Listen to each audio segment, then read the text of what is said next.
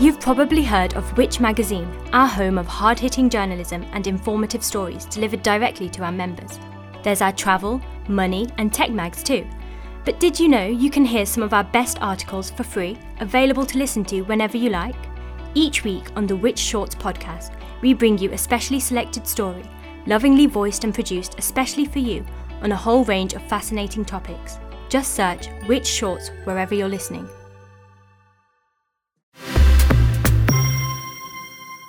Hello and welcome. I'm Grace Farrell, I'm Harry Kind. and this is Get Answers for living your best consumer life. When life gives you questions, which get answers.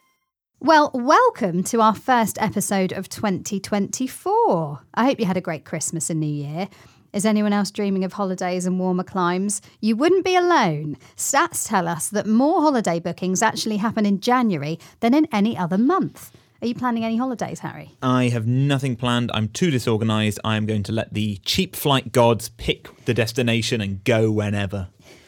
Well, if you're thinking about where to book your next holiday, this podcast is going to be really helpful. We're going to hear about the best short and long haul destinations, where your money will go furthest, and the tips and tricks to deploy to get the maximum value from your next break. We're joined today by the wonderful Lauren Bell from the Which Travel team, and we have a special guest joining us. It's Chelsea Dickenson, the founder of Cheap Holiday Expert. And look, if you're not already following her, then you need to, because I can't actually describe how insanely useful and brilliant her content is. It's so good to have you both on. Hello. Hello, thanks so much for having us. Hi. It's so nice to have you on. Now, Chelsea, you've been sort of here, there, and everywhere recently, traveling around Europe to find the best Christmas market. I mean, very, very important work stuff, if you ask me. So, which one ended up taking the top spot? Well, it was really interesting because actually it was down to my Instagram followers to vote which one I should go to. So I had seven to choose between. But do you know what came out top? Probably not surprising. Cologne. You know, the mm, Germans, they do their Christmas market so well. But it was just, they have so many different ones. And they really tick off that authentic Christmas feel. And the mulled wine, £3.86, same price as the Bratwurst. And that's pretty good in mm. my book. Well, it's good to know for next year. But Christmas is now firmly behind us. So let's turn to this year. Where should we be travelling? I'd like to start with sort of short haul. So looking ahead to the February half term, that's sort of coming up next. There's going to be lots of people who, who want to take the kids away. Where would you recommend? Chelsea, do you want to start? I think, especially with the cost of things that seems to be, you know, still going up, unfortunately, especially in those peak family periods, it is all about thinking what is actually outside of the top 10 destinations that we are used to seeing. It feels like in the UK, we're all quite obsessed with Spain. If you really do want Spain, then I would say be sticking to, you know, the main land and actually getting a hire car, which is often super cheap and heading up like an hour away, you know, up into the Andalusian hills. Absolutely gorgeous and so much cheaper than heading out to the Canary Islands, which, you know, I do understand it because in February the weather is, you know, it's really, really good. But if you can sacrifice, you know, a couple of degrees, your money's going to go so much further by sticking to the mainland. I always find um, Granada is a really underrated city. Yeah, it's somewhere I go quite a lot, and um, just no one ever seems to have gone to Granada, and it's brilliant. But I don't think you can fly direct. Annoyingly, you have to fly to Malaga. Never been. I don't think I've ever been to mainland Spain. Oh, yeah. This is the um, year. I accident uh, maybe I accidentally drove through it from Portugal once.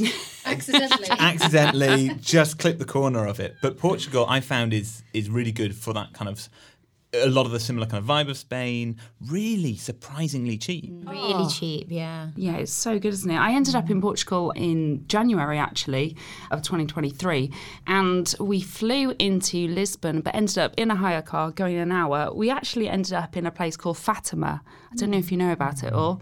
It is a place of Catholic pilgrimage. Mm. I discovered once we arrived. Perhaps not the holiday vibes that you're after, but because of that, we were in this absolutely gorgeous place. It was so cheap, and with a hire car, we're, we were an hour from the coastline. You're an hour and a bit from Lisbon. You can go up to Porto. So I think it's all about thinking slightly outside the box. And you know, if you're Catholic, it's a two in one. Maybe, Yeah. maybe you needed to tick it off anyway. You've got to go outside of the key kind of pilgrimage season when it's just nuns everywhere. Go in ki- like peak Oh, pilgrimage Easter. season. Awful. Avoid, right off. Yeah. avoid We Fatima. should be all right in the February half term then. I'm a Catholic myself, so I should know there are holidays around that time. Uh, Lauren, what about you? Where would you suggest? So, looking at the Which Travel Survey, the top two cities in Europe this year were Krakow. Although that's actually not the first year that it's appeared at the top, that's the fourth time in a row. And it was joint top with Valencia. They're very, obviously, very, very different. Krakow's got a lot going for it. It's also super cheap.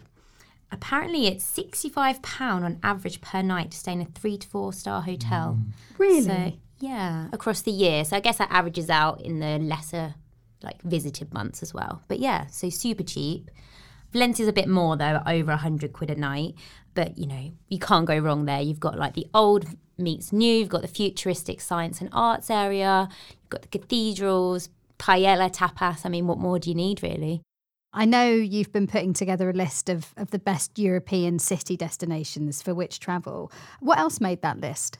So Stockholm actually came third in the list. And just to clarify, we don't rate these cities ourselves. Our readers, actually our members, there's thousands of them, and they told us about cities that they've been to in the last couple of years. Um, so they rate it on everything from food and drink to cultural sites, the amount of shopping places there are to see, lack of crowds, because no one likes it when it's absolutely jam packed. So yeah, Stockholm came third. And what's great about it by going in the summer is it's quite warm, but it's not crazy hot. It's like 20 to 22 degrees. You can go kayaking, hiking if that's your thing. And the city itself obviously has some interesting places to visit. There's a museum about Vikings, and there's even one about ABBA. I mean, you might not be surprised about that. Um, Producer Rob is just loving life right now. yeah, it's complete apparently with spangly stage outfits in there. So it's worth a visit if you like ABBA. that alone. Right. So am I right in thinking then the top three were Krakow, Valencia, and Stockholm? Yes, yes. They all scored above 90% in our survey, which means that people would recommend them or visit again. And what about closer to home? Staycations, they had a real moment in the sun, didn't they? Sort of over, over the pandemic as we were coming out of that. I know I say moment in the sun, just thinking about our weather. Well, it wasn't quite. Some sun. Some sun. And I think people are always quite shocked at actually how expensive staycations mm. can be. So, do we have any advice for how to save money on staycations, Lauren? Yeah, a few tips. Obviously, if you've got families, it's always going to be a little bit more expensive, unfortunately. There's just there's not huge way around that. But we do have a few tips. So, for instance, just remember that not all children in the UK are off at the same time. So, half term holidays in particular, you might find that Welsh children or, or kids in Northern Ireland will still be studying. So, if you're based in, say, London, you might find a bargain in, for example, Pembrokeshire. And Scotland also has its main summer break much earlier than England. So, this little hack we just found could save you hundreds of pounds. So, that's one of our main ones. That's interesting. What? So you could maybe go sort of late August, early September, while the English kids are still off, but Scottish kids will have gone back. And coming down the pike, uh, Wales is going to have a five week summer holiday. So Welsh kids will have more opportunities to get cheaper holidays because they'll have longer half terms um, the rest of the year. And I will also put in a word for Pembrokeshire. Completely agree, also where I'm from. It is like, it's Cornwall but better, Cornwall but cheaper. And yeah, you will save a fortune by going there. It's amazing. And we are so lucky here in the UK because you do not have to go far to find some absolute gorgeous coastline and countryside. And that's why I always say to people if you're really struggling to find the right price for you in these popular spots, literally move 10 miles. Move the map over. Where is slightly less known that is close to somewhere great? You know, we are really lucky that we can explore in that way. And also, you don't have to have a car. There's this amazing thing called the Rangers and Rovers Pass, which essentially is a bit like the UK's own version of Interrail that nobody seems to know about. And it works across, lo- there's over 100 different versions of this. I did it in South Wales. So, you know, I spent, I think the pass allowed me to have four days of travel in an eight day period. Uh, you could only use off peak trains, but you can use rail cards on that too. So it's really good if you've got that family and friends rail card. And it was so lovely. I just hopped on and off trains, explored the coastline, and I just thought that was a fantastic way to get about. And it would be really good with the, with the family as well. Now, the great thing about short haul trips is that you don't necessarily need to fly, as we've been saying. And, you know, travelling by train obviously has a much lower carbon footprint than flying. But there are other benefits to travelling by train, aren't there, that go beyond the environment? I mean, Harry, I know you took a wonderful trip last spring. Can you tell us about it? Yeah, I, I am such a evangelist for train travel. I love it. it. It's it's obviously you're saving a bit of money. Obviously, it takes a little bit longer, but the time that you get on a train is genuine time. A time spent in an airport is gone, it's wasted, you never get that back. On a train, you can actually live your life, watch a film, do some work if you want to, if you're boring. Um, uh, uh, so I we got a an Interrail pass, much like the Ranger and Rover, but international, which we had, it was like a month one. Normally, that will set you back £454, but we got it half price for their special anniversary thing. Um, so, my partner and I, we went to Istanbul and back in 20 days, which covered 12 different countries. Maybe wouldn't recommend it that kind of shorter period. A rush. Really trying to get as much in as possible. But it never feels like a rush because you're not waiting for a, an airplane. You can just hop on a train, you sit there. I don't think we ever went on a train that was as bad as a bad British train. No, standing, no kind of I'm not surprised by Oh, this. yeah. Even just the really old, like Romanian trains, they they felt like a luxurious kind of like steam train experience almost. Oh, you have the compartments and you have, you know, someone coming around checking your tickets and there's a real sense of like it is an event rather than a chore. But you are going to save a fortune if you can do it combine it with sleeper trains. Mm. So you don't have to go on hot- use hotels. You can also i think you really can have your downtime on a train when you're traveling in europe so i cannot recommend it highly enough and one of the crazy things about it is it's actually cheaper sometimes to buy an interrail pass that gives you the inbound and outbound tickets than doing a return to say Manchester at any time. Yeah. Uh, return to Manchester can be like three hundred pounds. You can buy one of these tickets.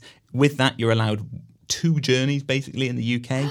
So you can go to Manchester with your interrailing pass. yes, and you don't even need to go to Europe to use it. It might be a little bit It feels like such a waste. it's such a waste, but it is uh, incredible. It, it can be a real saving. That sums up the British trains, I think. Yes. I To be think honest. it does. I, I really want to try this hack out. I've heard that it is one. Yeah. But apparently, Interrail time is set to European time, which is one hour ahead. and therefore, technically, you could get on one of the sleeper trains in Scotland, the Caledonian, Mm-hmm. because they depart after 11 pm. But that's technically the next day in Europe. Yeah. So you could do a sleeper train all the way down to London, then get the Eurostar into Paris, and that would still effectively be your one day of travel in the UK. Now that is that's just me hearing about it. I haven't tested it out. We've out. got to test this. but I think Yeah. there could be a massive hack there. Well, if think? anyone who's listening has done that, do let us know. yes, let me know. Lauren, are there any other tips for um, for booking cheap train or Eurostar tickets? So Eurostar, generally the tickets come out about 11 months in advance and they are cheaper the earlier you book generally. As you creep towards the time you want to travel, you know, we're talking within 3 months of the travel date you want to go, they start going up sharply. So it's definitely worth looking out and booking early if you can. I know it's not always possible, but yeah. And then another little tip that we found that you might not know, maybe you do, I didn't know it. So you can add a ticket onto any Eurostar ticket for £12 and you can travel to any station in Belgium. So it's quite a little bargain, little hack if you want to go somewhere in Belgium. Brilliant stuff. Well, don't go anywhere as we've got juicy gossip about the UK's worst airport, and we're going long haul after this. Hi, Lucia here, host of the Which Money podcast. Join us each week as we bring you the best experts and top advice to help you make the most of your money. From property prices to budgeting, investment platforms to pensions, we'll be here to keep you informed. Here's a taste of what you can expect. If you had invested £100 in the fund three years ago, you'd have just £61 today. Gosh. Is it worth trusting a website that you don't know to save that 10p, that 20p? The good news is it does look like we're hovering around the top of the interest rate hike cycle. If I asked you what you earned here, you'd be absolutely horrified because we're told we should not talk about money. Make sure to join us for new episodes every Friday, and I'll see you then.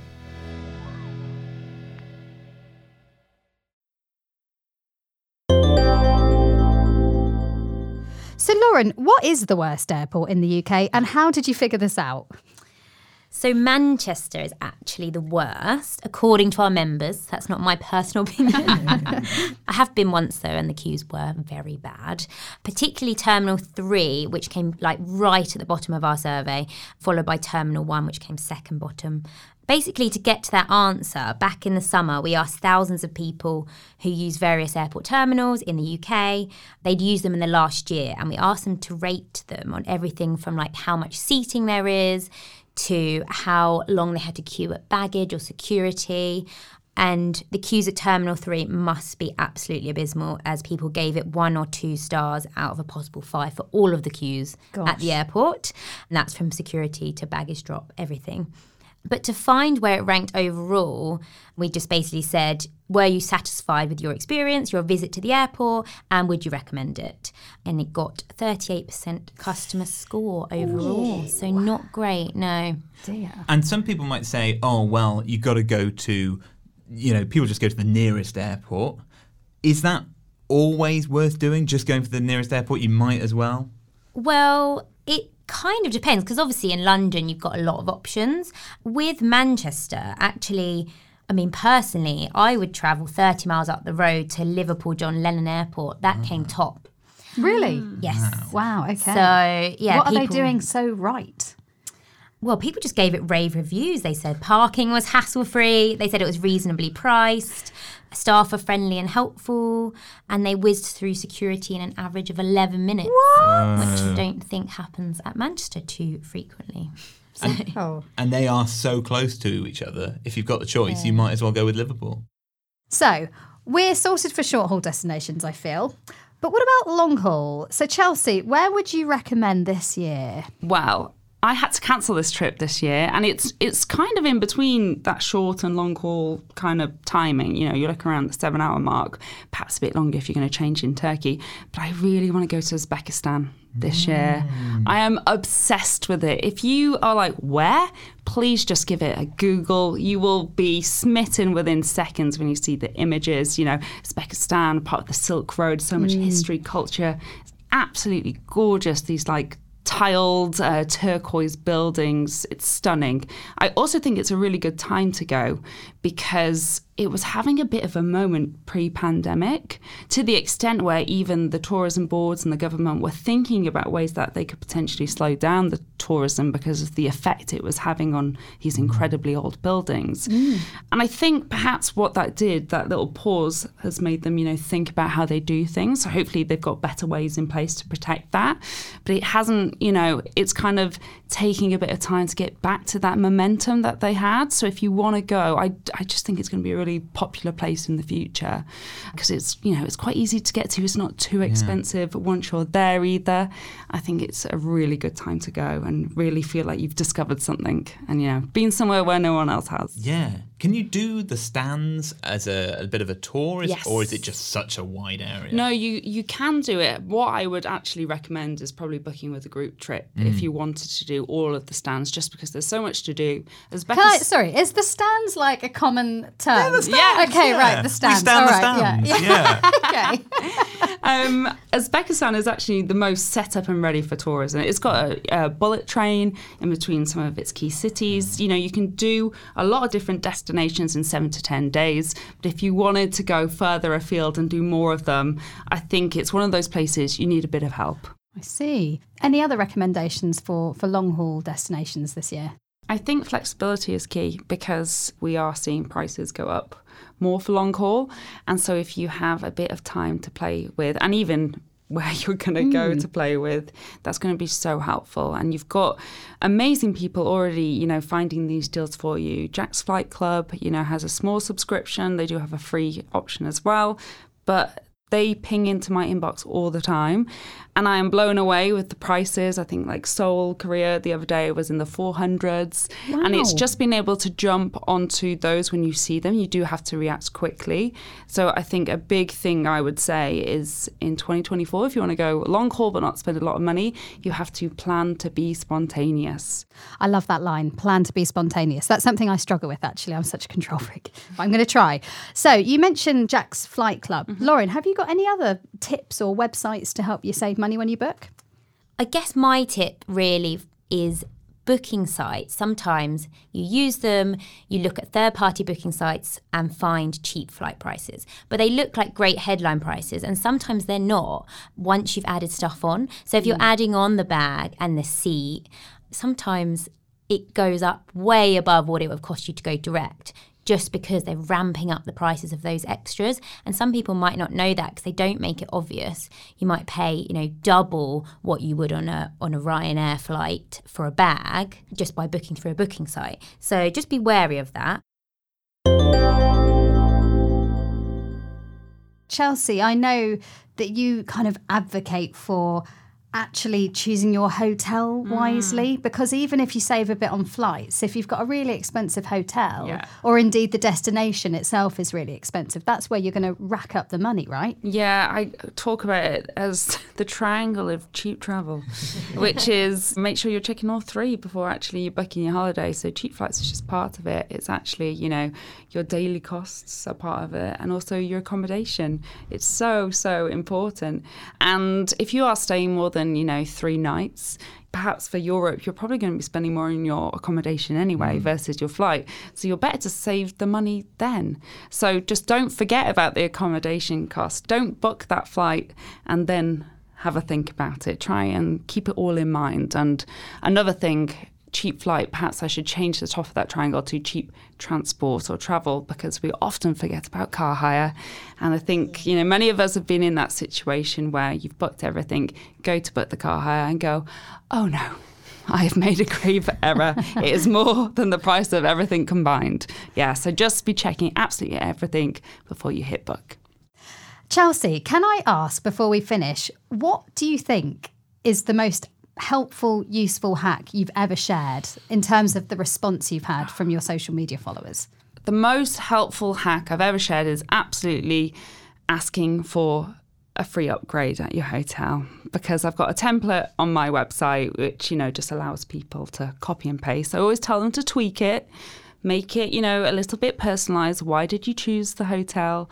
Why are you excited to stay?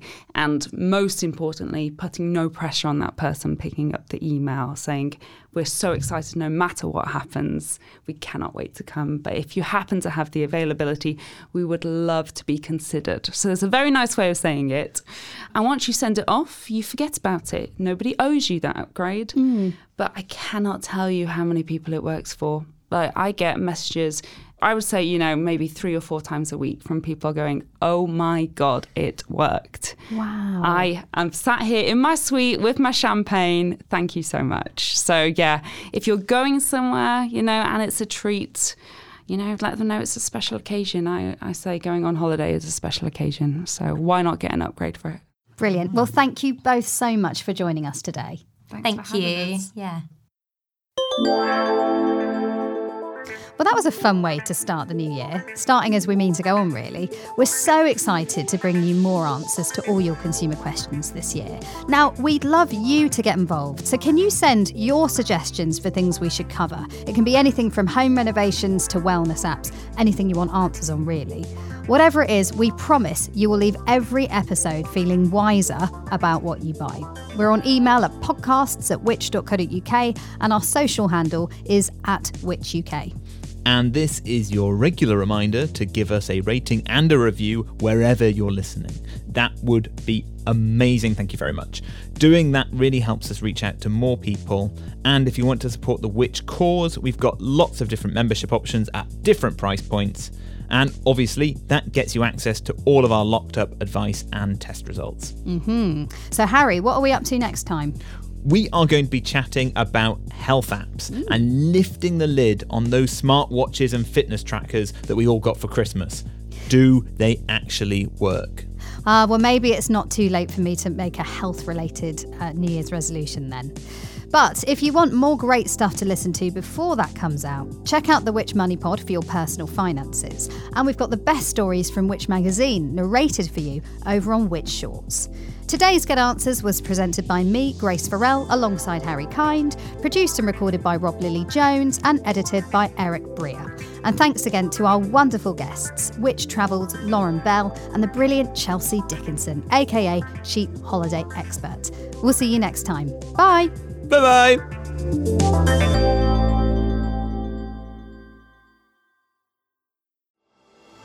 Scammers are stealing hundreds of millions of pounds every year. They bombard us with fraudulent texts, emails, and calls. And what's more, their tactics are getting increasingly sinister. To keep across the latest scams, sign up to our free Scam Alert service to help you stay ahead of the latest scams and protect yourself. Go to which.co.uk forward slash scam alert dash newsletter.